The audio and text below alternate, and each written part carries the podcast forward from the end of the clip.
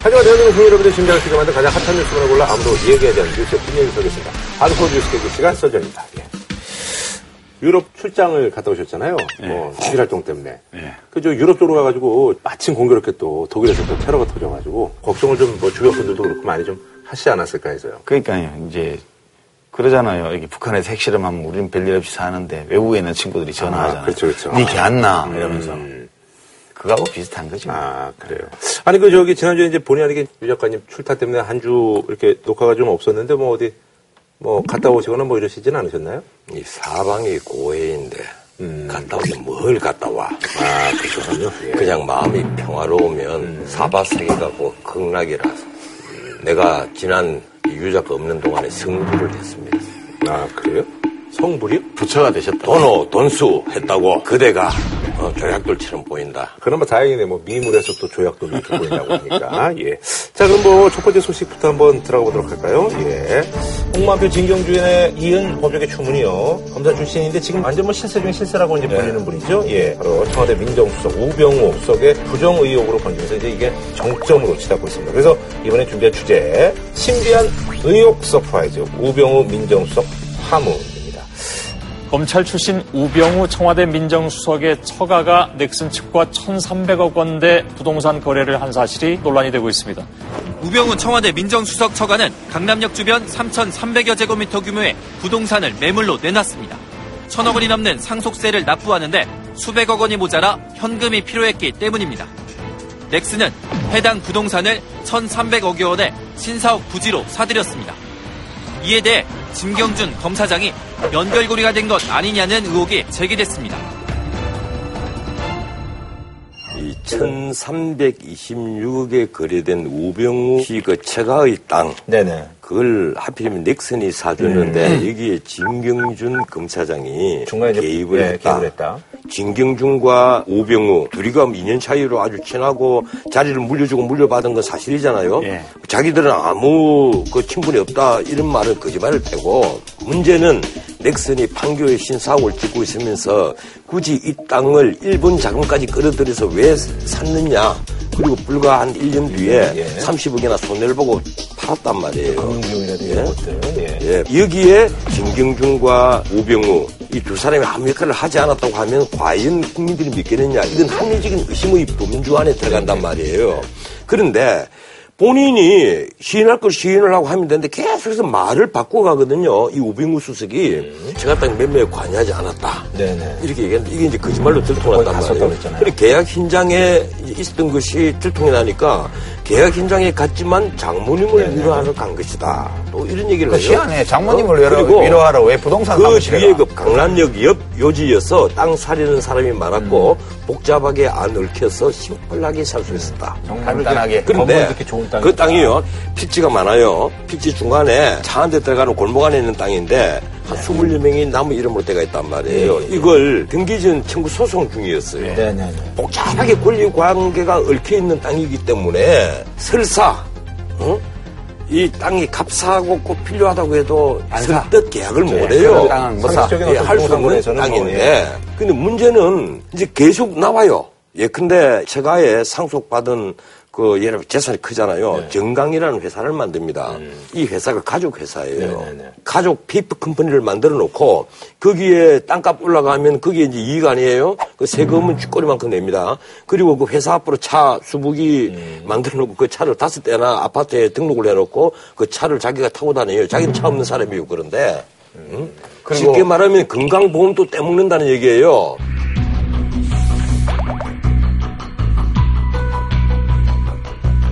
공직자 재산 등록할 때 예. 주식을 액면가로 하니까 액면가는 얼마 안 되거든. 그러니까 실제로 공직자 재산 신고를 축소해산 결과가 되는 거죠. 의도적이었는지 아니었는지는 뭐 안 다투더라도 결과적으로 보면 축소 신고된 건 명백하죠. 근데 우병우 민정수석이 이 일을 하는 사람이에요. 청와대에서 이제 곧 부분 개혁도 해야 되는데 장관감 찾아오고 그다음에 추천 받고 그다음에 고위 공직자들 뭐 어, 하자 없는지 조사하고 이런 거 하는 일이 민정수석실의 가장 중요한 업무 중에 하나인데 그 기준을 적용하면 이 사람이 검증을 통과 못할 사람이에요. 당연히 못하죠. 부인의 농지법 위반 문제도 있고 그럼요. 그죠? 그 도라지밭. 네. 도라지밭 갖고 있는데 공직자 재산 등록 신고할 무렵에는 거기 직원들이 도라지도 심어놓고 했다가 한 1년 지나고 나니까 그 다음에는 풀밭이잖아요. 그러니까 이게 명백한 농지법 위반이고 이게 다 걸려 있어서 자기 자신이 검정 기준을 전혀 통과 못할 사람이 이 사람이 앉아가지고 지금까지도 해왔고 앞으로도 계속 공직자 검증을 해야 돼요. 이게 말이 되냐고. 그런데 진경준 그 검사장 승진이 작년 2월 달이에요. 네. 그런데 이분이 검증 책임을 지고 있잖아요. 근데 이분이 기자들에게 뭐라고 얘기했어요? 계좌 추적하는 것은 어, 안 우리 된다? 음. 민정 수석실에서 할 수 없다. 어, 그런 영역이 아니다 이거예요. 그러면 최소한 본인에게 소명이라도 받아야 되잖아요. 네. 검사가 되어서 이상장 주식을 취득을 했는데 그것 때문에 돈을 장부상으로 88억인가 네. 그리고 실질적으로 150억을 벌었다면 본인 불러서 소명이라도 그렇죠. 해야죠. 어떻게 취득을 했고 어, 무슨 돈으로 취, 득을 했고 받아야 되잖아요. 그걸 본인이 안 했단 말이에요. 거기에다가 또 두 번째 이 경향신문에서 터뜨린 의혹이 그겁니다. 홍만표와 우병우 수석이 오플런스 빌딩이라 크는 서초동에 있는 빌딩이에요. 아래 거기에 위층에 사무실에. 10층, 11층에 있으면서 이른바 2인조 변호사로 어, 수없이 음. 전화변론? 음. 예, 사건을 수임을 했다. 그리고 선계를 내지 않고 전화변론을 했다. 네. 우병우 수석이 지금 부인하거든요. 난 선계 안낸 거 하나도 없다. 그것뿐이에요. 경향신문에서 이제 폭로를 하기를 이른바 브로커 이민희하고 어, 파리스 호텔이나 청담동 등에서 만나서 밥도 먹고 어 술도 먹고 만났다. 그런데 운- 운전기사 운전기사. 운전기사가 우리 회장님하고 우수석하고 만났다 증언까지 했단 말이에요. 네네. 본인은 부인하지만 고소했잖아요, 부인하는데 본인이. 예.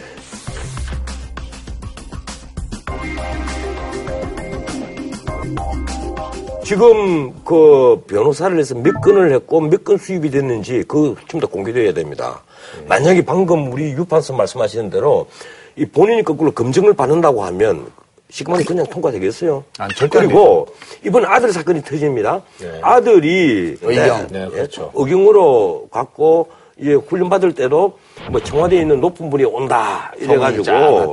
그 같은 동료들은 다 알고 있었다는 거예요. 청와대 아들이 온다고. 음. 그래서 정부종합 청사 있잖아요. 거기에 경비로를 갔는데 거기서 넉 달 보직 기간을 안 채우고 갑자기 서울청장 운전기사로 어? 네. 빠졌단 말이에요. 그리고 서울청장은 또 승진을 하고 또 승진한 청장 따라가 있어요, 예. 지금은 또. 그런데 네. 이 우수석 하는 말이 참 괴이합니다.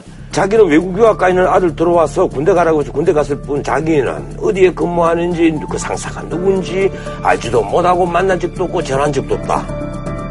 와인 그럴까? 내가 입이라도 안 그렇겠어. 난 아들이 있어서 모르겠는데 내 아들이 만약에 의경에 가 있는데 하필이면 서울청장에 운전기사로 뽑혔다면 그래 내가 청와대 수석이라면 그 서울청장한테 전화해갖고 아, 내 아들 어, 잘 보살펴줘서 고맙습니다. 전화도 한 통 하겠어. 그게 아버지 된 자의 인지상정이에요. 그것도 안 할 정도로 훌륭한 분이라는 거. 예, 그렇게 깨끗하다면 우리가 표창장을 드려야 되겠지. 어?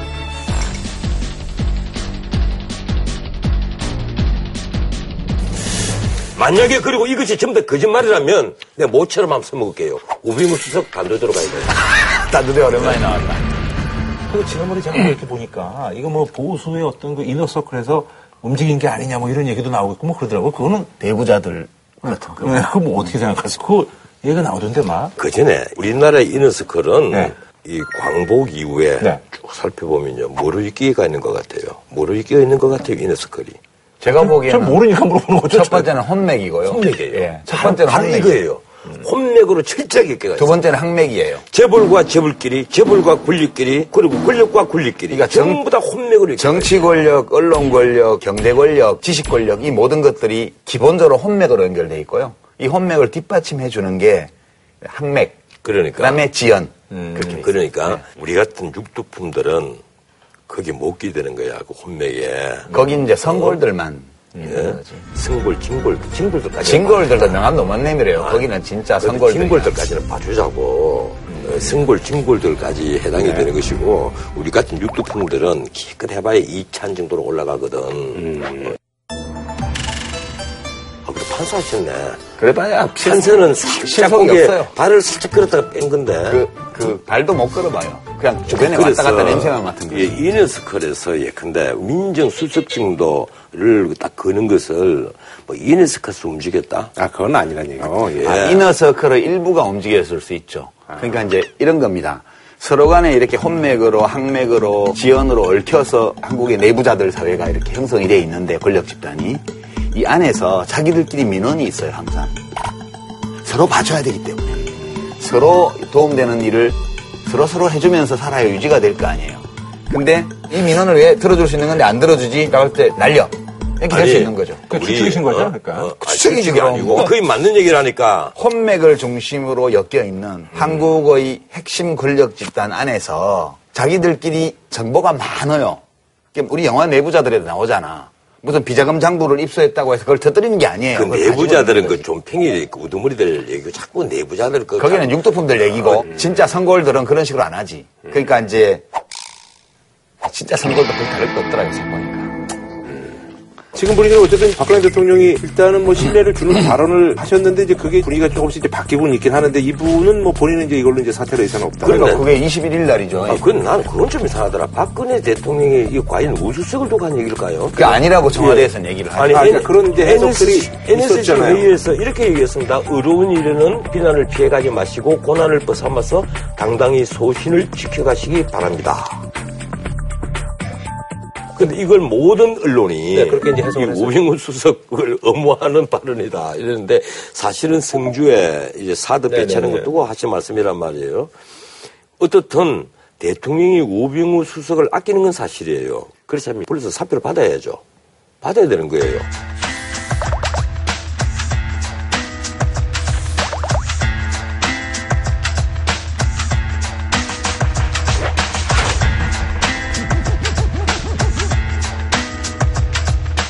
전에 다룰 때, 그 총선 끝나고 나서 인사 개편하는 문제 가지고 우리 둘이서 얘기를 했잖아요. 예.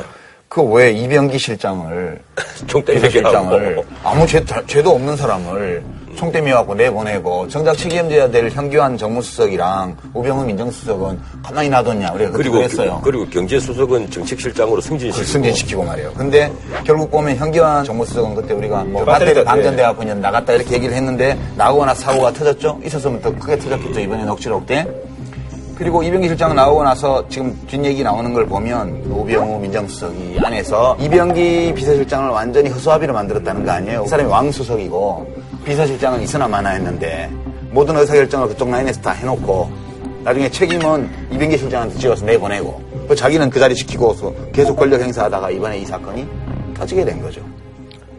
참 근데 대단해요 우리나라 이, 이 나라가 혼미하고 바쁘고 정말 백척 그 간도에 서 있는데 이 사드 발표한 날 외교부 장관은 백화점 가서 양복 수순하고 양복 옷 재고 있었고 어? 이 나라가 이렇게 바쁘고 복잡하게 돌아가는데 청와대 민정수석은 처가 땅 사고 파는데 굳이 가서 거기 계약서 다 보고 있습니까? 대단합니다. 우리나라 되게 괜찮은 나라 아니에요? 뭐 대통령은 어디 가서 뭘 하고 있는지 그것도 못 밝힌다고 그러고 청와대에서는 무슨 사건 나도 그리고 민정비서관은 뭐 땅 팔러 다니고 외교부 장관 옷 사러 다니고 이렇게 해도 나라가 유지가 되잖아요. 상당히 우리나라가 괜찮은 나라예요. 이걸 보면 아니 근데 그럼 이분은 어떻게 되는 거예요? 지금 뭐 이제 뭐 박지원 뭐 이제 원내대표는 이제 조만간 관둘 것이다는데 이분은 뭐 이제 뭐 이러면은 이제 버티기가 좀 쉽지 아니 않으실 것 같아요. 수사 받아야죠. 아 이제 조만간 아니 오늘이라도 관둬야죠. 그 시점에서 대통령 마음인데 오늘이라도 관둬야죠. 우리 방송 나갈 때까지 버틸 수 있을래나? 아 쉽지 않아요? 3일 그, 때까지는 버틸 겁니다. 3일 정도 버틸 수 예, 있을까요? 그때까지는 버티고. 근데 그 버티는 예, 이유는 주말 뭐예요? 돼서 금요일이나 토요일 돼서 뉴스가 나올 겁니다. 대통령 휴가 이후 이제 결정되지 않을까 하는 거 뭐 그런 얘기. 그런데 언론에 예, 제가 하나만 더 얘기할게요.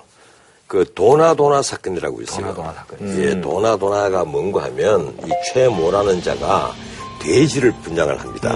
다단계 돼지 분야. 예, 아. 돼지 한 마리당 500만 원에서 600만 원에 위탁 양도를 받았는데 1,700명 투자자로부터 2,400억 투자금을 끌어모은 사건입니다. 2,400억 투자금을 끌어모아서 이걸 돈을 안 돌려준 거예요. 근데 이걸 변호를 한 사람이 우병우, 홍만표, 김영한, 직전 민정수석. 그 다음에 노한균 서울중앙지검장 지내신 분. 문자 그대로 막 비포라고 해도 과언이 아닌 네 사람이었단 말이에요.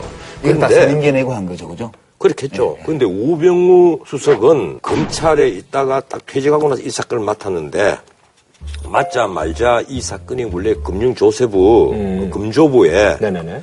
있는 사건을 일반 형사부로 옮겨버려요. 어, 아무 이유 없이. 예, 배당 변경. 예, 배당 변경을 한단 말이에요. 금조부는 일종의 특수부입니다. 거기는 전문가들이에요. 이제 그- 이거는 금융사기이기 때문에 네. 사실 거기서 해야 맞는 거예요. 특수부에 있는 사건을 일반 형사부로 옮겨버린단 말이에요. 그리고 나서 이게 나중 재판이 되지 않습니까? 그런데 전부 다 무죄 받아버립니다.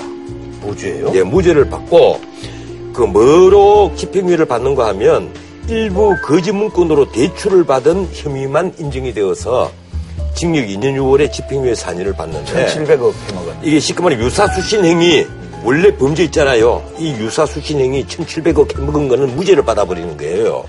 유사수신 범죄 관련해서 이런 사례들이 있나요? 잘 없죠. 이런 제, 가. 보기로는 이건 명백한 유사수신 행위고 어, 문자 그대로 이 대형 사기 행위 아니에요. 그 피해 금액이 너무 크잖아요. 그러니까 재판부에서는 유사수신이라고 보질 않는 거예요? 그럼? 이거는 이제 자세한 내용은 사실은 이제 검찰이 기소한 내용을 봐야 돼요. 검찰이 야무지게 기소하고 범죄 구성 요건이 충족됐음을 증명하고 증거들을 다 제시하면 무죄가 안 되죠. 근데 이거는 허름하게 한 거야. 아, 근데 어떻든 이 수많은 피해자를 낸 그 이 민생사범이잖아요.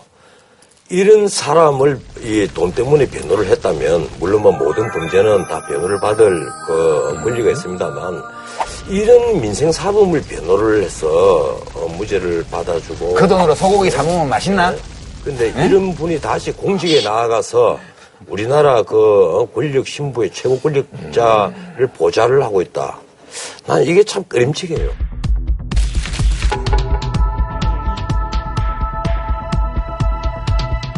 제가 이제 뭐 하여튼 하도 화딱지 나니까 돈 그렇게 벌어가지고 소고기 사보면 막 행복하냐 이렇게 제가 얘기를 했는데 사실 이 우병우 씨를 보면요.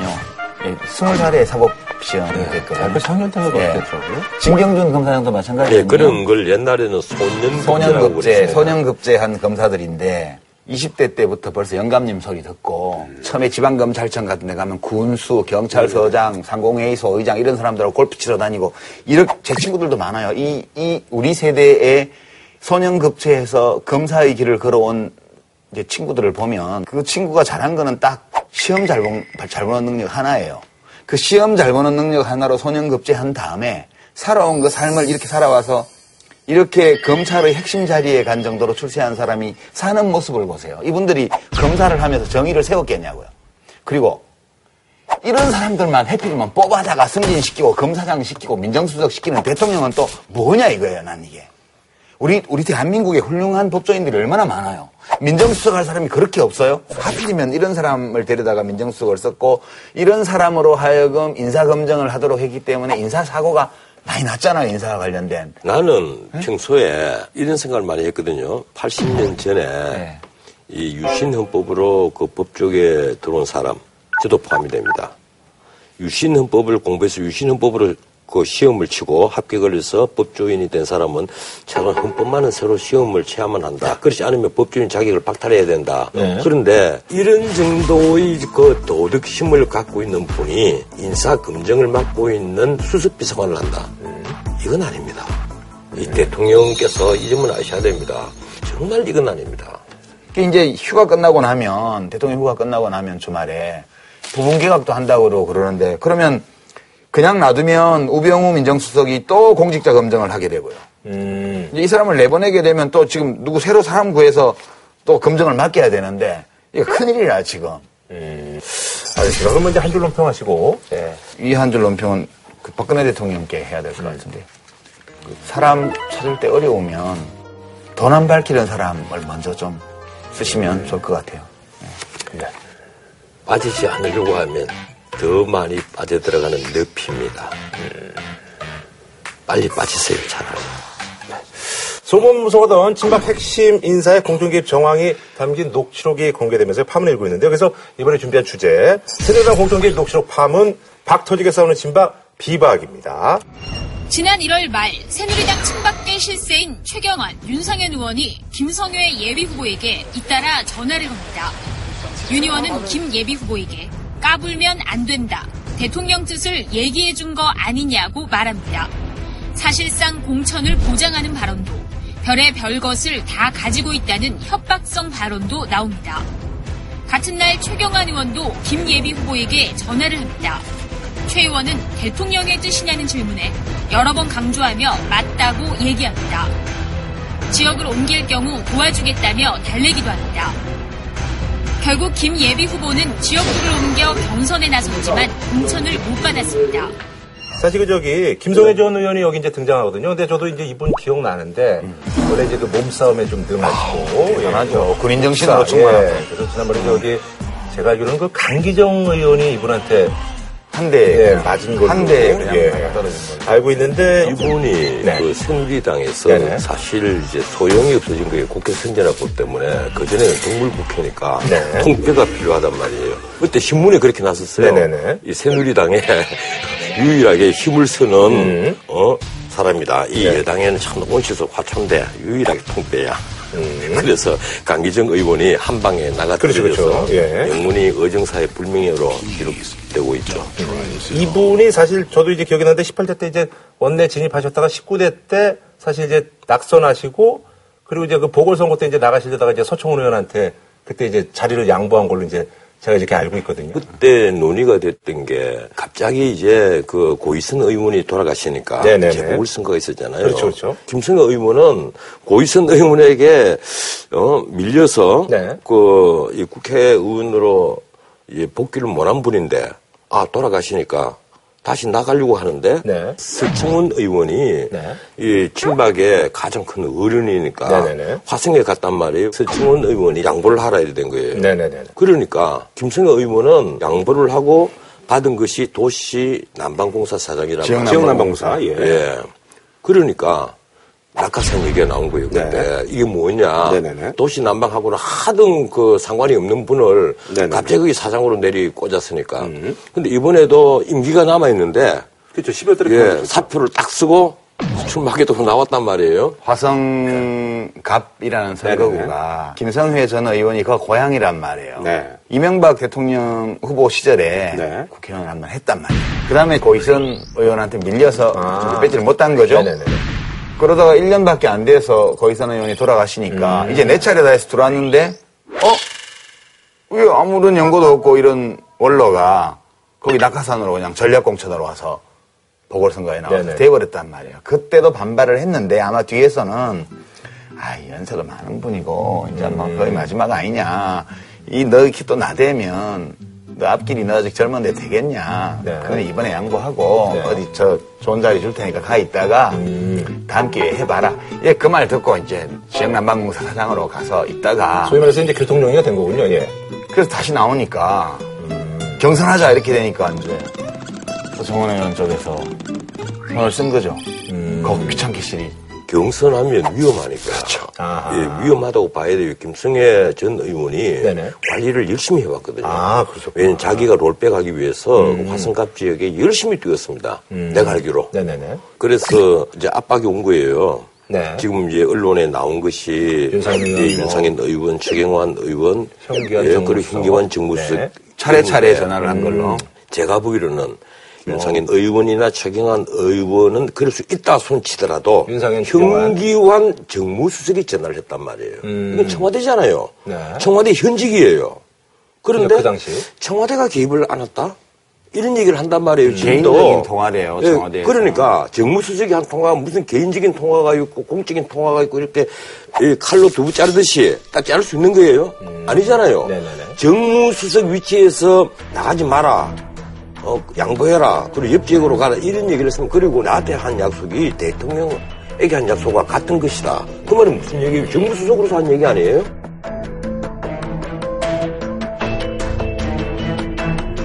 아이, 근데 청와대 해명은 그냥 이정현 의원 해명도 그렇고 대통령하고 상관없이 정무수석이 대통령을 팔았다 그런 얘기죠. 이게요. 네. 그, 그 말이 안 됩니다. 팔았다면, 팔았다면 야당이 지금 주장하는 공직선거법 위반이 딱 맞아요. 무슨 말인가 하면 공직선거법 위반 237조 1항 2호 네. 위계 사술 기타 부정한 방법으로 선거의 자유를 방해한 자 이게 형량이 어떤지 알아요? 10년 이하의 징역 500만 원 이상 3천만 원 이하 벌금이에요.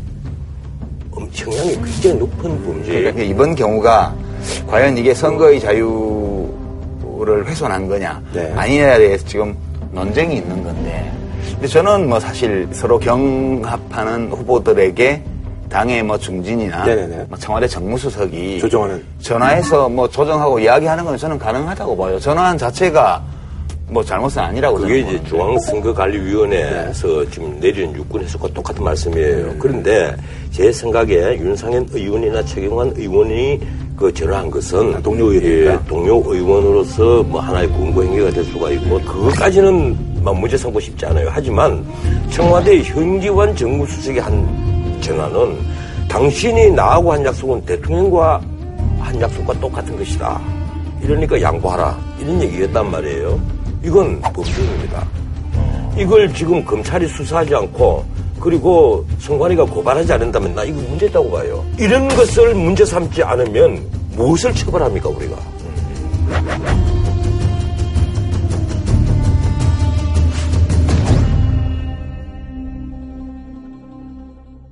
현기환 수석이 전화한 거는 사실 정치적 논란이 될 수는 있어요. 그러나 저는 사실은 더 큰 문제는 윤상현 의원의 통화 내용이라고 봐요. 그 김성회 전 의원을 형이라고 칭하잖아요. 네. 형에 관한 거 내가 뭐 많이 가지고 있어. 이게 선거법을 떠났어요. 그럼 뭘 가지고 법, 있을까? 법률가로서 어떠세요? 이게 일반적으로 공갈죄의 그 범죄 구성 요건을 충족하는 거 아니에요? 공갈죄는 재산상의 이익을 얻어야 되니까 아, 공갈죄는 안 있어요? 뭐 협박죄 정도. 협박죄. 예. 협박죄 범죄 구성 될 요건. 되지 않아요? 글쎄 이게 뭘 알고 있을까요? 우선 그게 더 궁금하잖아요 우리는. 그러니까 이 형에 관한 거 온갖 거를 내가 다 가지고 있어라고 말하는 순간 아 나의 사생활 나의 정치자금 나의 조직 운영 이런 등등에 대해서 법적으로 문제 삼을 수 있는 정보, 첩보, 자료, 증거 이런 것을 가지고 있다는 뜻이에요. 그 사생활과 정치자금 뭐 이처럼 이런 거겠죠. 그렇죠. 그래서 이거는 협박이거든요, 진짜. 그리고 그런 것으로 협박해서 이 사람으로 하여금 화성갑의 친박 좌장이라고 하는 서청원 의원하고 경선하지 말고 그 화성이 분구되어서 화성병 선거구가 생겼기 때문에 새로 생긴 선거구로 네가 가라. 그렇게 한 거니까 이거는 명백하게 후보자가 되지 못하게 하는 거 그게 선거 자유 침해 중대 사유잖아요. 근데 이번 견화 녹취록 판문에 있어서 두 가지 사실이 명백해졌습니다. 하나는 친박 실세와 청와대가 공천에 개입했다는 사실. 예, 그때 이제 그렇게 이제 뭐 예. 부인했었는데. 예. 두 번째는 친박 실세들이 권력이 얼마나 무상한지를 모른다는 사실. 이두 가지가 명백해진 거예요. 근데 말이죠, 이제 또 이 시점에 대해서 또 많은 분들이 또 이제, 이게 이제 뭐, 무성한 추측이 나오고 있거든요. 최경환 의원도 예전에 이제 출마를 한다고 그랬다가 이제 뭐 접으셨고, 이제 서청원 의원도 뭐 이런 일이 있고 난 후에는 뭐 이제 후배들을 위해서 이제 길을 터주겠다 뭐 이러고 있는 그런 상황이고. 그래서 이 시점이 과연 왜 이 시점이냐. 이, 게 예.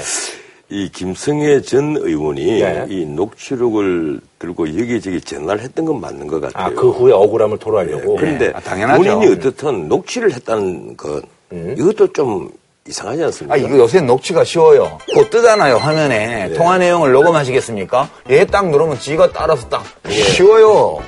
근데 이제 김성회 의원이 군 출신이잖아요.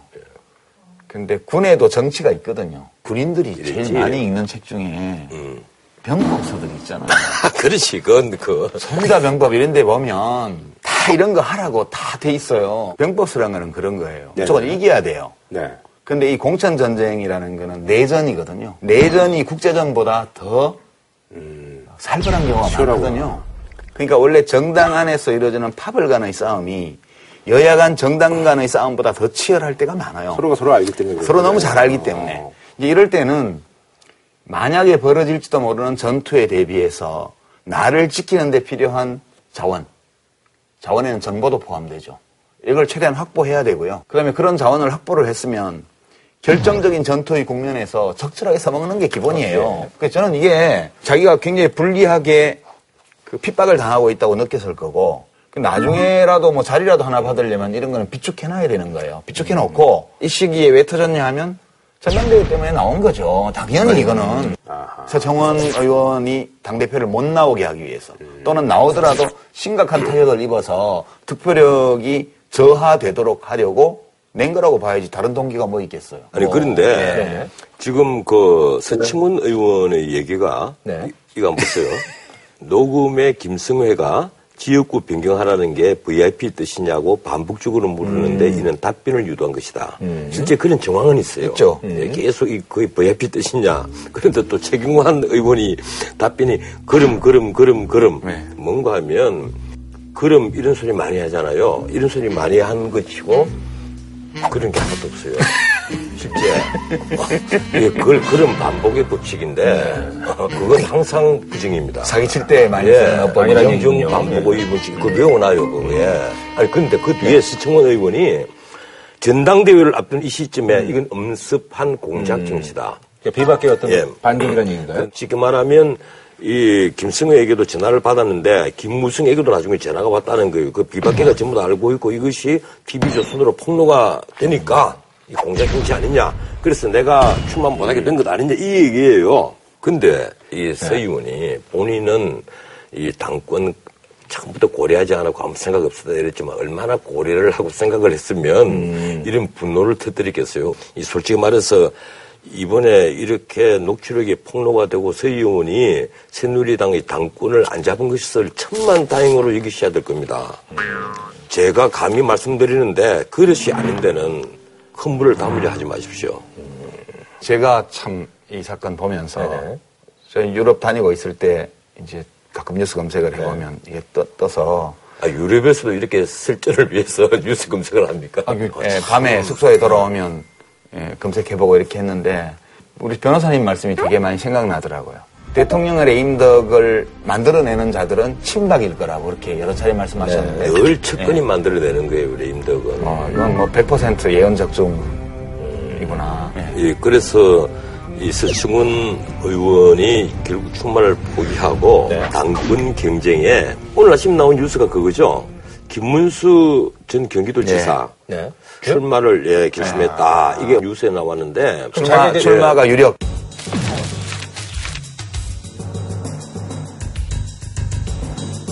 어떻든 그 나는 이 김문수 전 경기도지사가 이 정계 은퇴 안 하시고 이 초라해 보입니다. 아, 왜 자꾸 은퇴하라고 하세요, 정치인들? 나이가 근데 그렇게 많지 이미 않으시잖아요. 대중이 한번 심판했으면 물러설 줄도 알아야죠. 조용히 떠난 사람이 아름답지. 다 자기 아름다운 것만 찾으면 정치인 누가 해요, 그러면? 아니 근데 저기 그러면 지금 어, 친박 쪽에서는 뭐 어떤 뭐 대안이 없는 거예요? 이대- 이대로 그냥 지- 지진열려진 거예요? 뭐 거예요? 그래서 그게 바로 친박의 고민이에요. 어. 아마 지금 가장 고민이 깊은 사람이 최경환 의원. 머리가 아플 겁니다. 어, 그 지금 친박 후보로 나와 있는 분들이 네, 네. 의원, 이재명 의원. 한선교 의원, 네. 그다음에 전남. 순천의 음. 이정현 의원 이 세 사람이 친박이고 네네.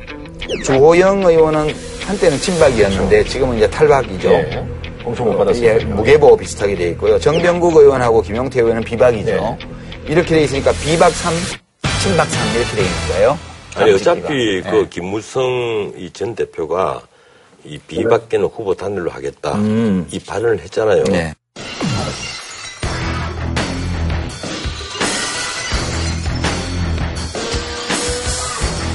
그럼 친박 쪽은 어떻게 해요? 친박은 단일화가 잘 안 될 것 같아요.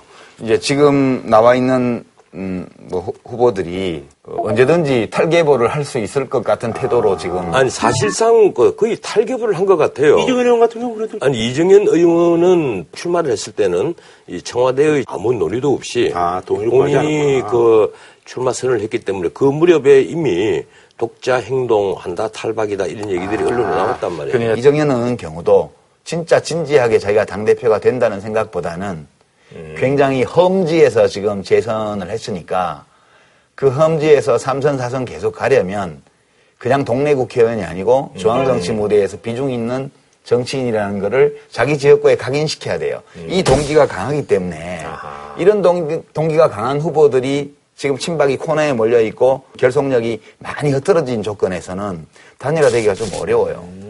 그럼 이게 전당대회는 앞으로 어떻게 될 것 같으세요? 그냥 뭐 전당대회? 예. 뭐 남의 당인데 왜 그렇게 관심 가져야 될 아니, 이유가 있습니까? 남이다. 아니 그렇게 따지면 다 마찬가지죠 뭐. 아, 월망졸망한 후보들 와서 지들끼리 찢고 뽑고 하겠죠. 어차피 다 월망졸망하단 말이에요. 왜 이런 일이 벌어졌습니까? 우리 사회 전부 다 어느 부분에서도 이 지금 경청할 만한 원로들이 없어요. 전직 국회의장이 골프장에서 캐디 가슴을 만지다가 재판을 받지 않습니까? 이런 나라에 어? 우리가 뭘 기대를 하겠어요? 젊은 그런데 사람들 보고 희망을 가져야죠. 젊은 사람들 누구 누구 누구 보고 아니 뭐 젊은 사람들. 젊은 사람들은 더 한데 어, 장래가 촉망되는 투수들이 돈 500만 원에 어, 도박 사이트하고 짜고 그런 짓이나 아니 해대면 안 그런 사람도 많잖아요. 이제 뭐 이쯤에서 이제 마무리 짓는 걸로 해서. 아, 남 흥분할 때 꼭 마무리 짓자 그러대 아니, 아니. 흥분시켜놓고 아, 흥분을 이제 가라앉히는 의미에서, 그리고 또 남이당 얘기잖아요. 우리가 이쯤에서 마무리하시자고요. 남당 얘기가지고 왜 흥분 남이당 얘기잖아요. 하긴 뭐 우리 당이 없으니까 네. 한 줄로 평좀 부탁드리겠습니다. 예. 한줄론 평 녹취록에 관해서 검찰하고 네. 중앙선관위에 한 말씀 드리고 싶어요. 주무십니까? 음, 주무셔요? 아까 그 제가 한 얘기인데 제가 최근에 쓴 신문 칼럼의 끝부분 네. 그저 참담하고 참담할 뿐입니다 아니, 날도 더운데 참막 그렇게 너무 참담한 말씀 하시면 뭐 자기도 참담한 말 하면서 아 저는 자, 자요? 이렇게 물어봤잖아요. 아, 다음 소식도 근데 좀 참담해요. 예. 이번에 있어서 제가 봤을 때 더 열을 내시지 않을까 하는 그런 생각이 드는데요. 자, 지금 프로야구 아주 시끄럽습니다. 예. 현역 프로야구 선수의 승부조작 가담 사실이 이제 뒤늦게 알려지면서요. 프로야구가 또 이제 뭐 팬들 비롯해서 충격에 빠졌는데 그래서 이번에 준비한 주제 이기냐고 지냐고 프로야구 승부조작 논란입니다. 기아 타이거즈 투수 유창식 선수가 프로야구 NC의 이태양 선수가 2천만 원을 받고 4차례나 승부 조작을 시도했는데요. 통상의 승부 조작 사건과 달리 프로야구 선수가 먼저 브로커에게 범행을 제의한 것으로 확인되었습니다. 넥센 출신 문우람 선수가 먼저 승부 조작을 제안한 것으로 확인됐습니다. 유창식에게 승부 조작을 제안한 브로커는 현직 프로야구 선수의 친형이고 본인도 야구 선수 출신으로 확인됐습니다. 자, 뭐 어떤 사건인지 좀 간단하게 뭐 야구 팬이시니까 또 소개를 한번 좀 해주시죠. 예.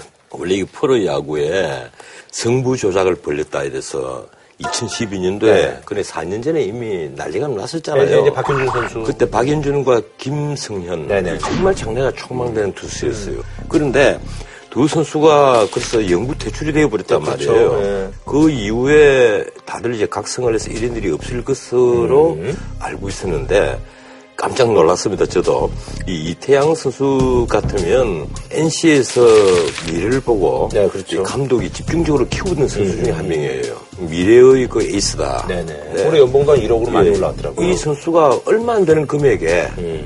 네 번이나 승부 조작이 인관됐는데 문제는 프로 야구의 어린 선수들에게 불법 도박 사이트 에온 베팅하는 사람들이나 운영자. 이 운영자 이런 사람들이 접근을 하는 거예요. 음. 처음에는 마치 스폰서처럼 후원. 예, 후원, 예. 만나서 하고 싶다, 예, 뭐. 뭐 밥도 사고 술도 사고 한데 근데 근데 자주 휩쓸리다 보면 자연스럽게 야너 1회 어?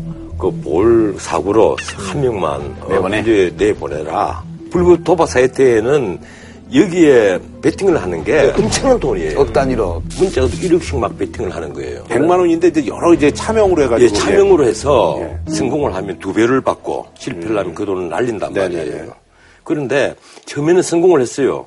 그 사고로 선수를 내보냈기 때문에 1억을 벌었어요. 처음에 알선을 한 그 사람이. 그래서 돈 또 주고. 한 2천만 원 그리고. 문우라미한테는 시계 같은 명품도 사주고.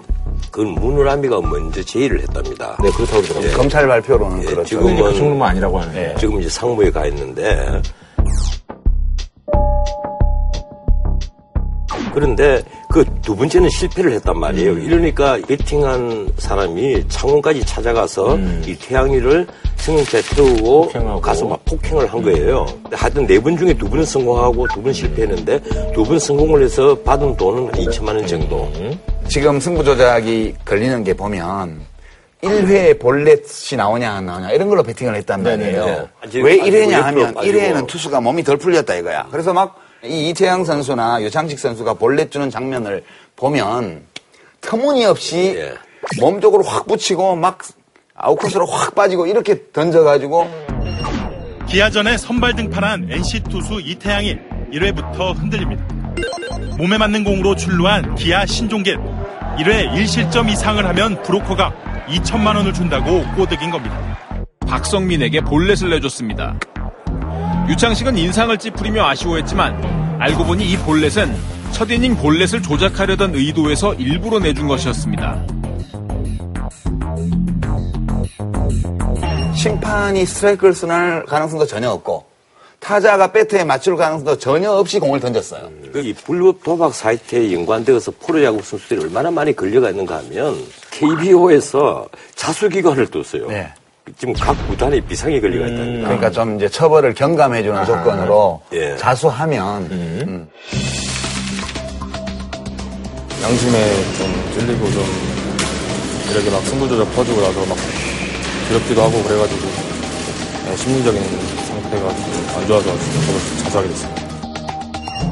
이 신인 선수들 연봉이 한 2천만 원밖에 안 되거든요. 네, 약하죠. 연봉 2천만 원에 시합에 나가거나 뭐 하거나 이래서 배트가 부러지고 뭐 이러면 그건 이제 구단에서 주는데 개인이 뭐 연습을 하다가 배트가 그렇죠. 부러지면 자기 돈으로 사야 다. 사야 돼요. 그러니까 상품을. 선수도 연봉 3천만 원일 때 예, 작년에. 이게 예. 사건이 난 거예요. 이러니까 이 대부분 열악한 신인급에게 그 연관이 된단 말이에요. 돈을 많이 벌면 거꾸로 본인이 불법 도박을 하러 마카오 같은 데 가요. 그래서 이제 삼성 라이온즈는 네. 그 많이 걸려가지고 원래 꼴찌도 막 가고 그러잖아요. 예, 막 안지만부터 지금 다 걸려들었잖아요. 거기 임창용 그리고 그- 김성환. 예, 미국에 간 그? 오승환. 예, 오승환 선수. 이런 선수들이 다 걸려들어서 난리가 났고 이 연봉이 적은 신인급들은 이런 마술을 뻗치는 거예요. 근데 검찰에서 지금 예. 적용하겠다는 거는 국민체육진흥법 위반. 예, 불법 도박 사이트에 연관돼서 배팅을 하는 거니까 그 이제 국민체육진흥법인데 스포츠 토토를 국민체육진흥공단에서 어디 위탁해서 예. 운영을 하잖아요. 축구, 야구 뭐 네네네. 전부 다. 야구 토토에서는 공식적으로 하는 배팅은 승패, 네, 승패죠. 예, 점수. 네네. 그다음에 홈런이 나오냐 안 나오냐 이런 거라서 이거는 어떤 특정 선수가 아홉 명이 하는 경기에서 조작이 불가능한 것들이더라고요. 불법 사이트는 뭐 이렇게 항목이 여러 가지가 있다고. 예. 저도 사실은 깜짝 놀란 게 하나 있습니다. 이 한국 형사정치인권 자료를 보니까 우리나라 불법 도박 시장이 1년에 101조에서 160조. 전체 매출 규모가 예, 1년에. 그런데 제도권 안에 있는 사행 산업 있잖아요. 각종 복권, 뭐 그런 경마, 경륜. 스포츠 토토 이런 거 다 포함해서 20조 정도. 그러니까 최소한 다섯 배 이상이라는 거예요. 101조에서 160조. 그리고 단속을 그렇게 못해요. 단속이 안 되죠. 서버들이 전부 다 외국에 있거든요. 서버를 차단시키면 이또 다른 주소로 또 들어오니까 거기다가 합법적인 사행산업 있잖아요. 이것도 사실 문제가 있거든요. 이 보세요. 주말에 경마하잖아요. 네. 그다음 주중에 경륜 경정을 합니다. 경정. 그래 일주일 내도록 도박을 하도록 만들어요. 로또는 아무 때나 예. 하죠. 그리고 제주도는 조랑말 하거든요. 그리고 온갖 데뭐 황소대교도 하고 무슨 대회도 하고 지자체들이 다 해요.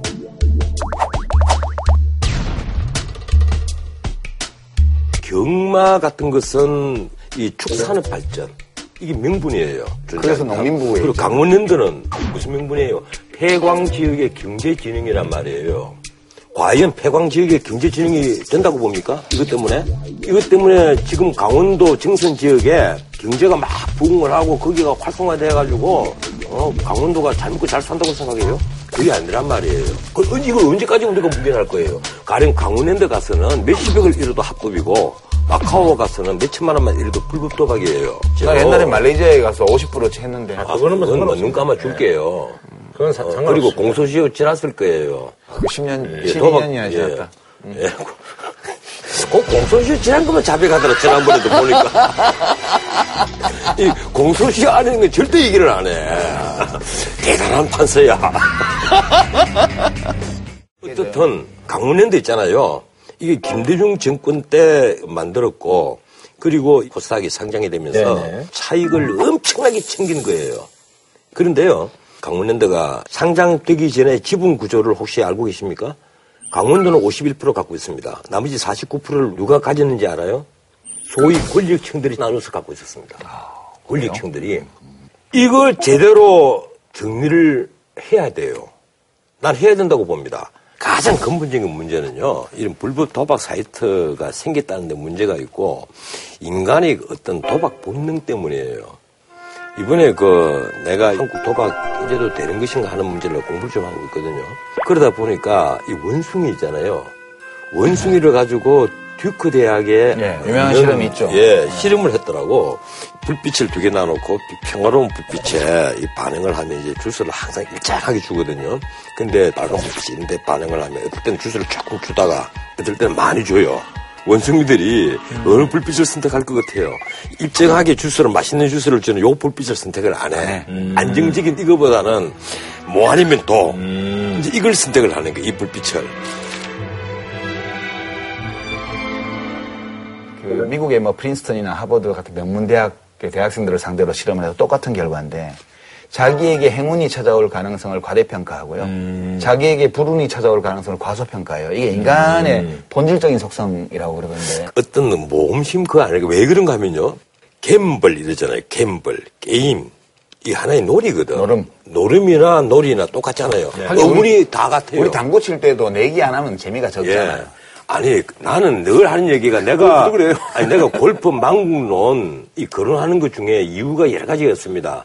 평일에 우리나라 같이 골프장에 거리가 없는 데는 하루를 깨먹는데 어떻게 공직자 그리고 월급 받는 사람들 어떻게 그 골프 치러 다니느냐 이 나쁜 놈들아 이런 얘기가 있고 또 하나는 골프장이 도박화되어 있단 말이에요.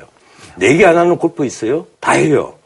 나는 골프장에 딱 일곱 번 나가고 나서 골프 막론 글 쓰고 지금까지 평생 골프치를 아- 정, 안 정, 만지는데 정치인한테 정치 자금을 법에 안 걸리게 해주는 방법 중에 하나가 내기 골프예요. 근데 그게 정치인 뿐이겠느냐고요. 모든 권력자에게 엄청 이러주나 봐요, 그럼. 예?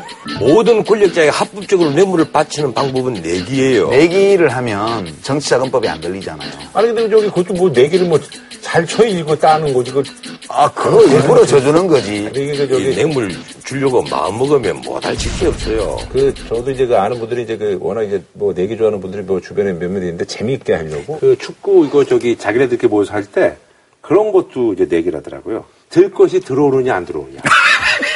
들어오면은 뭐 이거는 뭐 세게 걸고 뭐 이런 아니 축구 주관한 걸다 아니 하더라고요. 농구는 네. 농구는 주로 뭐 감독이 맞추고 이런 거는 뭐 아니더라고요. 아니, 그러니까. 불법 도박에 승부 조작에 감독이 인기를 되는 게 농구거든요. 근데 축구는 골키퍼가 인류됐잖아요. 골키퍼가 골을 먹느냐 실수만 하면 바로 하는데 골이거든. 야구는 투수, 네. 농구는 감독, 축구는 골키퍼. 음. 근데 이게 정말 이게 승부 조작 이는 없어져야 될 행태인데 이 승부 조작을 없애기 이전에 불법 도박 사이트부터는 없애야 되지 아, 않느냐. 그거 자, 그거 어려, 어렵다며요. 근데. 이게 없애야죠. 이 두테르테 식으로 하면 된다니까. 두테르테는 마약 사범 하나 죽이거나 세배에 오면 1억 2천만 원 우리 돈으로 주잖아요. 그리고 사면 하고 이러니까 전부 다 자수해 버리잖아. 지금 우리 불법 도박 사이트 딱 한 달이면 없어질걸? 두테르테 식으로 하면. 또 하나 또 짚어야 될 점이 이 일본만 하더라도 가령 요미우리 같은데 정부 조작 사건이 터졌단 말이에요. 일본도 사건이 그러니까 심각해져요. 그 구단주까지 다 사퇴 다 했습니다. 그 회장까지 다 사퇴하고 국민들에게 사과를 하고 그럴 정도로 스포츠가 왜 사람들이 열광합니까? 정직하기 때문에 열광합니다. 정정당당하게 예. 승부를 가리기 때문에. 뭐 한줄 논평을 좀 강력하게 하는 걸로 뭐 마무리 짓는 걸로. 예. 한 줄 논평을 강력하게 네, 강력하게. 예. 이 젊은 야구 선수들에게 한 말씀 드리겠습니다. 인생은 도박이 아닙니다. 저, 저는 한 줄 평을 화낼 만한 일이지만 더 큰 일에 더 크게 화를 냅시다. 아니, 아니 이게 뭐 지금 무슨 2천만 원, 500만 원 이런 거 보다 보니까 뭐 문호람 선수인가요? 시계까지 해갖고 천만 원이야. 지금 언론에 보도되는 그것도 잘못된 거예요. 권력층의 그거 보세요 액수를 이게 지금 몇백억 몇천억짜리에 대해서는 왜 너그러워요? 그러니까 우리가 바꾸자니까 당신이 총리야. 내가 대통령 할 테니까. 뭐 이쯤에서 이제 뭐 마무리하는 걸로 예 알겠습니다. 이번 그러는 핫한 뉴스의 뒷얘기를 뉴스의 당사자와 함께 어, 얘기해보는 시간입니다. 오늘 게스트 한번 모셔보도록 하겠습니다.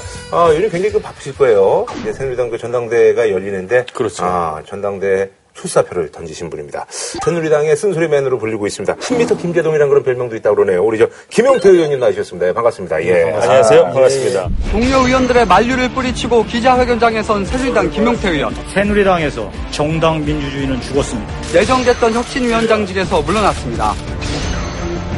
새누리당 전당대회 대진표가 윤곽을 드러내고 있습니다. 새누리당 당대표 경선에 출마합니다.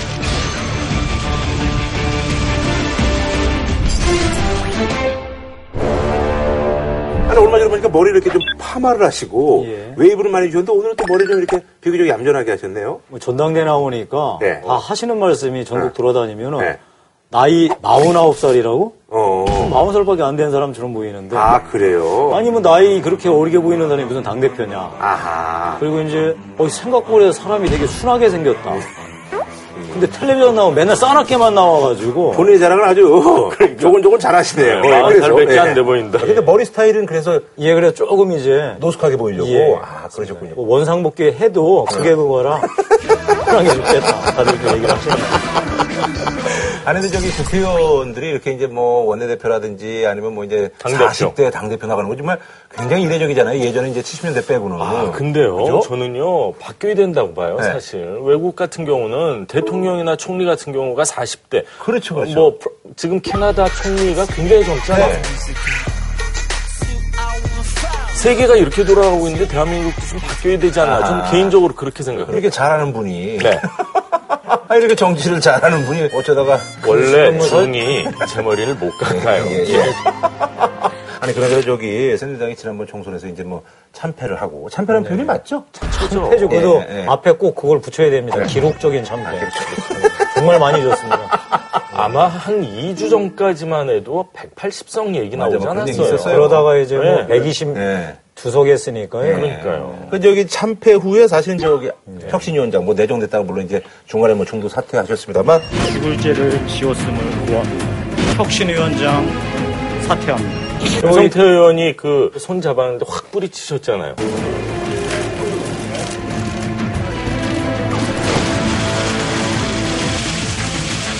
혁신위원장 내정된 날 네. 밤에 자기 동네로 부르셨어요. 그리고 포장마차에서 소주 한잔 하자고 네.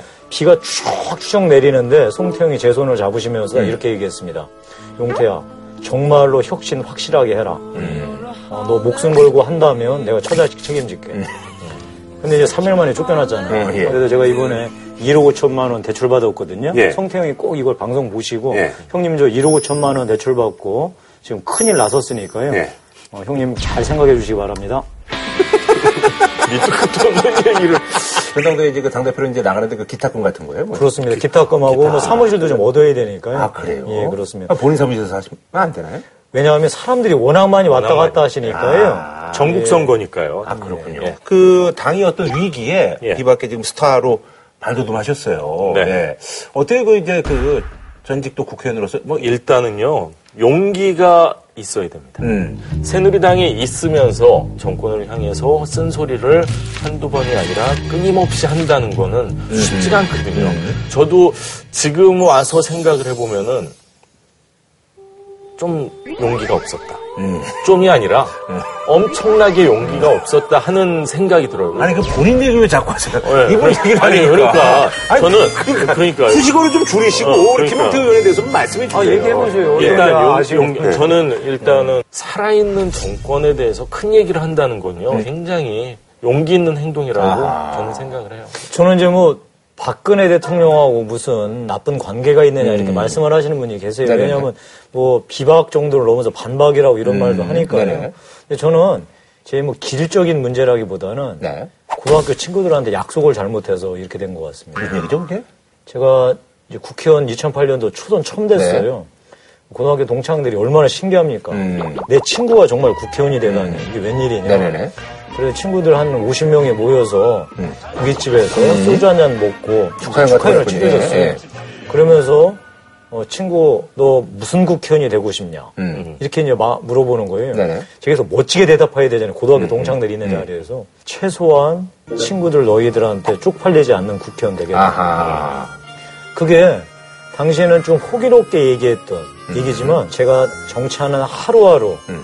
한순간 한순간 친구들이 보고 있구나. 음. 이게 나한테는 굉장한 큰 부담이더라고요. 네. 근데 이제 뭐 어떤 분들은 이제 어, 뭐 그런 얘기도 하시더라고요. 뭐 어떤 당의 어떤 사정이라든지 이런 것들 생각지 않고 이제 자기 정치만 한다라는 뭐 그런 얘기도 있는데 뭐 그거에 대해서는 뭐 저도 욕 얻어먹기 싫습니다. 예. 계속 욕을 얻어먹으면 저도 사람인지라 상처가 그쵸. 예. 쌓여요.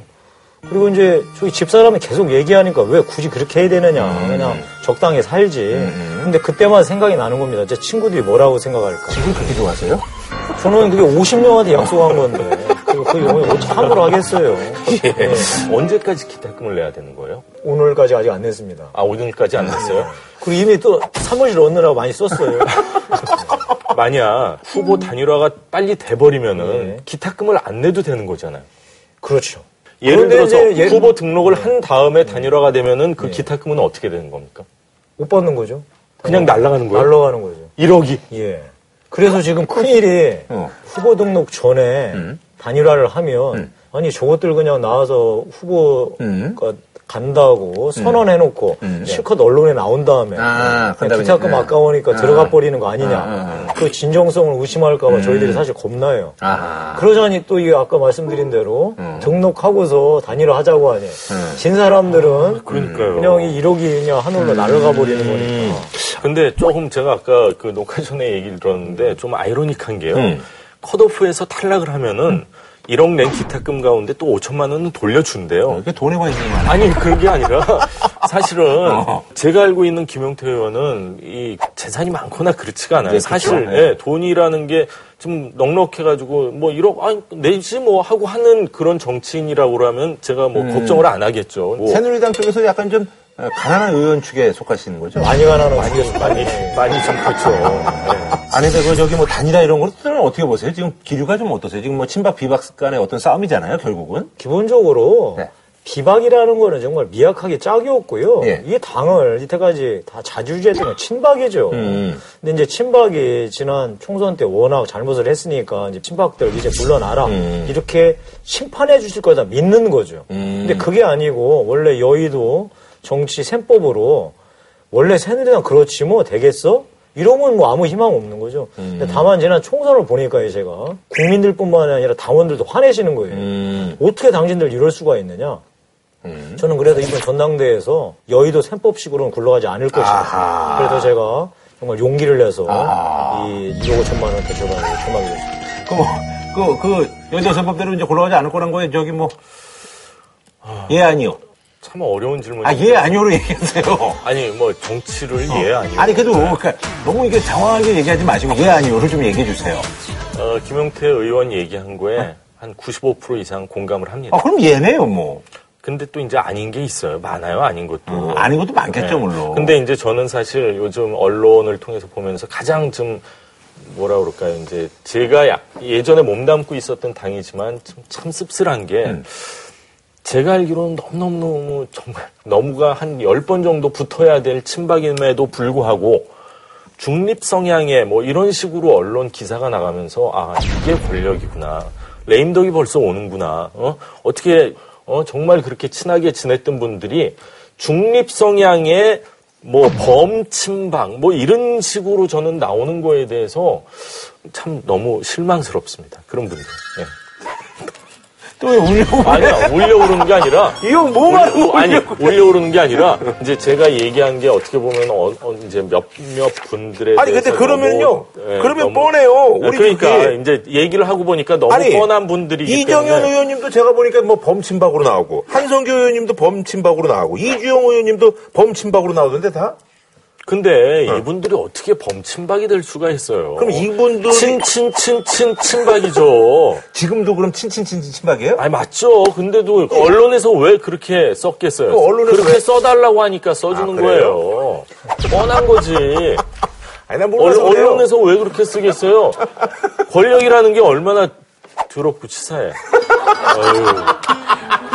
빠지니까 범친박이 어딨어? 중립 성향에. 아니, 근데 아유, 있잖아요. 창피해라. 문제가 있어. 아, 근데 그 문제가 있는 게 아니에요. 이분들이 만약에 됐어. 예. 그러면 앞으로 행보가 예. 범범범 친박으로 갈 거야? 아니면 도로 친박으로 가는 거예요?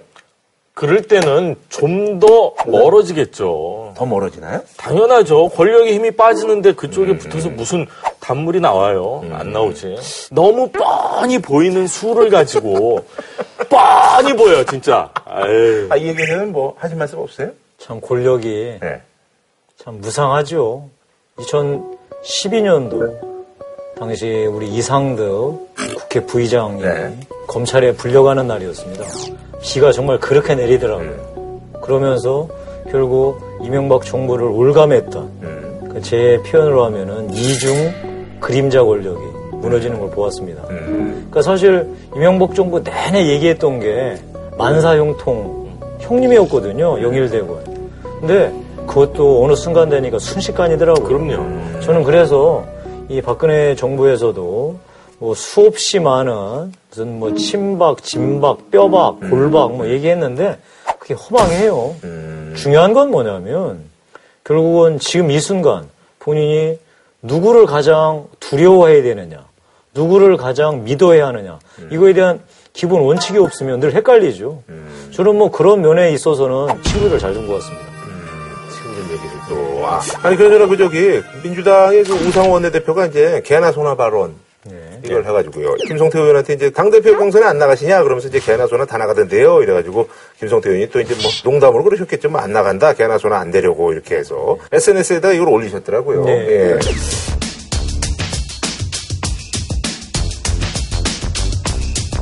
저는 그렇다 치자고요. 정병국 의원만 해도 오선이시죠? 오선 의원에다 장관 지내신 장관 분이거든요. 지내셨죠. 주호영 의원은 사선에 장관도 지내시고요.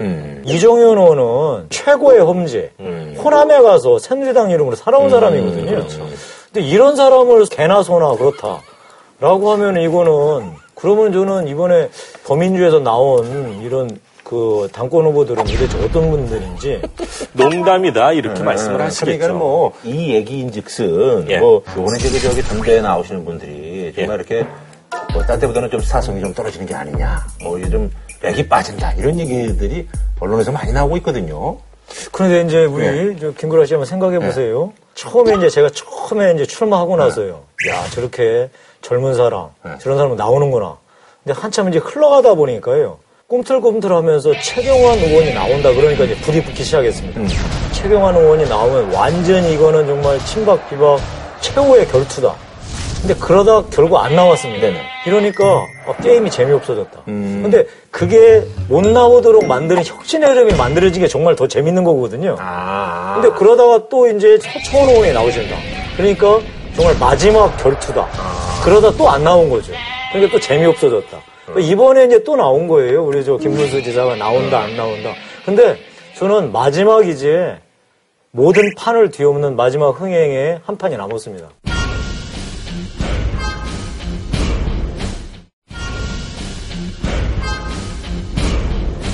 그게 바로 저 같은 사람이 당대표 되는 거죠. 그러면 이제 완전 뒤집어지는 거 아니겠습니까? 새누리당에서 새누리당 웬열 48살의 당대표 이렇게 안 나오겠습니까? 저는 이게 정말 마지막 대박 흥행 아니겠습니까? 저는 그렇게 생각합니다. 그, 또 앵커시고, 예. 한때 또 새누리당에 몸담았었고, 네. 어, 김용태 의원님의 당선 가능성 어느 정도 보십니까? 어, 선배들 입장에서 제일 많이 하는 얘기가 뭘 것 같으세요? 정치 선배들이 하는 얘기 중에 제일 많은 얘기가 손 꼭 붙잡고 너는 다음에도 기회가 있지 않냐 이런 얘기를 하는데 제가 짧지만 4년 동안 국회의원 생활을 하면서 느꼈던 건 다음이라는 건 절대 없습니다. 지금 이 순간 하지 않으면은 없다 하는 마음으로 해야지 맞는 게 정치인 것 같아요. 근데 그걸 어떻게 보시냐는 얘기예요. 아이, 그걸 내가 어떻게 알아.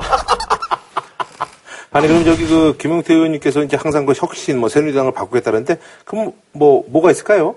그 새누리당 혁신이 먼데 있는 게 아니고요. 너무나 비상식적인 거, 상식의 길로 가자는 거예요. 저는 그래서 우리 정말 새누리당한테 지금 필요한 것은 우리한테 익숙하지 않은 거. 그렇지만 이미 사회에서는 너무나 당연하게 여기는 거. 이제 우리도 해보자는 겁니다. 저는 여기부터가 혁신의 출발이다. 저는 이걸 꼭 해보고 싶습니다. 그럼 저기 이제 만약에 당 대표가 되시면은 그 내년 대선까지 관리하셔야 되는 거잖아요. 그렇죠. 어, 그러면 대선 후보는 뭐 지금 뭐 마음속에 좀, 아, 이분이 좀 뭐 유력하다 이렇게 생각하시는 굉장히 좀 뭐 정말 멍청한 질문인데. 제가 봐도 그렇네요. 아니, 그런데 궁금하잖아요. 많은 분들이 아니, 혁신. 혁신을 한참 얘기하고 있는 분의 아니, 그- 대선 아니, 후보 대선- 얘기를 하면은. 결국 이게 대선에 승리하려고 그러는 거 아니겠어요? 저는 네. 대선이라는 게 기본적으로 대선 후보보다 더 중요한 게 대선 후보를 뽑아내는 과정이에요. 그럼요. 그 다이내믹스가 결국은 네. 멋진 대선 후보를 만들어냅니다. 네. 저는 내년 대선을 준비하는 당대표 역할은 이거라고 생각해요. 아. 집 깨끗하게 경기장 리모델링 하는 겁니다. 아하. 우리 경기장을 리모델링 딱 하고 나서요. 정말 멋지게 선전하는 거죠. 음. 팬 서비스 완전 바뀌었습니다. 경기장 많이 새롭게 바뀌었으니까 구경하러 오십시오. 음. 그럼 그 선수들 사실 상처받은 사람 많죠. 음. 그 김문수, 오세훈, 김무성 상처 받았죠. 그렇지만 본인들이 필사적으로 뛰려고 안 하겠습니까? 음. 다음에 지금 밖을 계속 돌고 있는 경기장 밖을 돌고 있는 원희룡, 남경태 아 들어와서 같이 하자. 다음에 돌아온 황태자, 유승민. 게다가 다들 지금 잘 안 보이시지만 중원의 강자 정우택 의원도 계세요. 그분이 스펙으로 본다면 최고예요. 장관, 도지사, 사선 의원의 공직자이시고 저는 이런 분들이 새로운 경기장에서 열심히 뛰잖아요. 그렇게 했을 때 이제 저 경기장 밖에 다른 리그에서 뛰셨던 대형 스트라이크 한 분 계시잖아요. 그분이 아마 뉴욕에서 보시면서 야 저기 지금 새로운 저 그 리그가 이름값은 좀 떨어졌는데 엄청나게 다이내믹하게 손님들을 불러 모으더라. 저는 이렇게 하면 흥행이 된다고 보는 거죠. 가능성이 있어요. 아, 그래요? 예. 뭐 마지막으로 그저 뭐 김용태 의원님 나오셨는데 어떠세요? 저는 개인적으로 김용태 의원님을 잘 알고 있는데 당 대표가 대관되고는 김용태 의원님 나이에는 사실은 큰 문제는 아니라고 생각을 해요. 저는 어, 요번에 되면은 더 좋겠지만 요번에 만약 안 되더라도 더 큰 일이 있지 않을까. 아니 무슨 덕담을 뭐 그런 식으로 해? 아니 안 될 걸 왜 얘기하고 앉았어? 아니, 그러니까 뭐야? 정치인들 좌절이라는 건 누구한테나 올 수 있다 하는 마음으로 열심히 뛰었으면 좋겠어요. 그리고 저는 예. 그 많은 분들이 김용태가 당대표 되면 정말로 무슨 새누리다 다 부실 듯이 고치지 않겠느냐 이렇게 걱정하는 분도 계세요. 근데 저는 제가 그렇게 멍청하지 않습니다. 알겠습니다. 예. 자, 오늘 뭐 나와주셔서 너무 고맙고요. 아, 오늘도 뭐 역시 그렁그렁한 눈으로 아주, 아주 정말, 어, 많은 얘기 또 해주셔서. 아, 근데 고맙습니다. 저는 사실은 예. 그 아직도 좀 마음속에 좀 기분이 나쁜 게 공직자가 뭐 술 취해서 한 얘기다 해도 아무리 생각을 해도 뭐 이해하려고 해도 이해가 안 되는 게 이제 국민들, 민중들은 개 돼지다. 뭐 그리고 정치 같은 정치하는 사람 아니, 그거를요. 지도자를 개나 그거를, 아, 그 얘기 지금 끝났는데 왜 그래, 갑자기? 아니 갑자기 아, 아, 나 이거 네. 장난이네, 진짜. 아니, 아, 갑자기 아니. 근데- 이거 하는데 왜 아니, 자꾸 아니, 그래? 그게 아니라 하여튼 기분이 나빠요. 제가 그리고 학교 다닐 때 별명이 소눈이었는데 어? 소눈이었는데 뭐 아, 개나 나- 돼지나 뭐 어, 소나 돼지나 뭐 이런 알겠습니다. 소리 예. 하여튼 아, 알겠습니다. 어쨌든 뭐, 예, 그 뭐, 예, 많이 좀 푸시고요. 예, 예. 알겠습니다. 아, 저희는 또 좋은 분 모시고 또, 예, 좋은 시간 갖도록 하겠습니다. 고맙습니다. 예.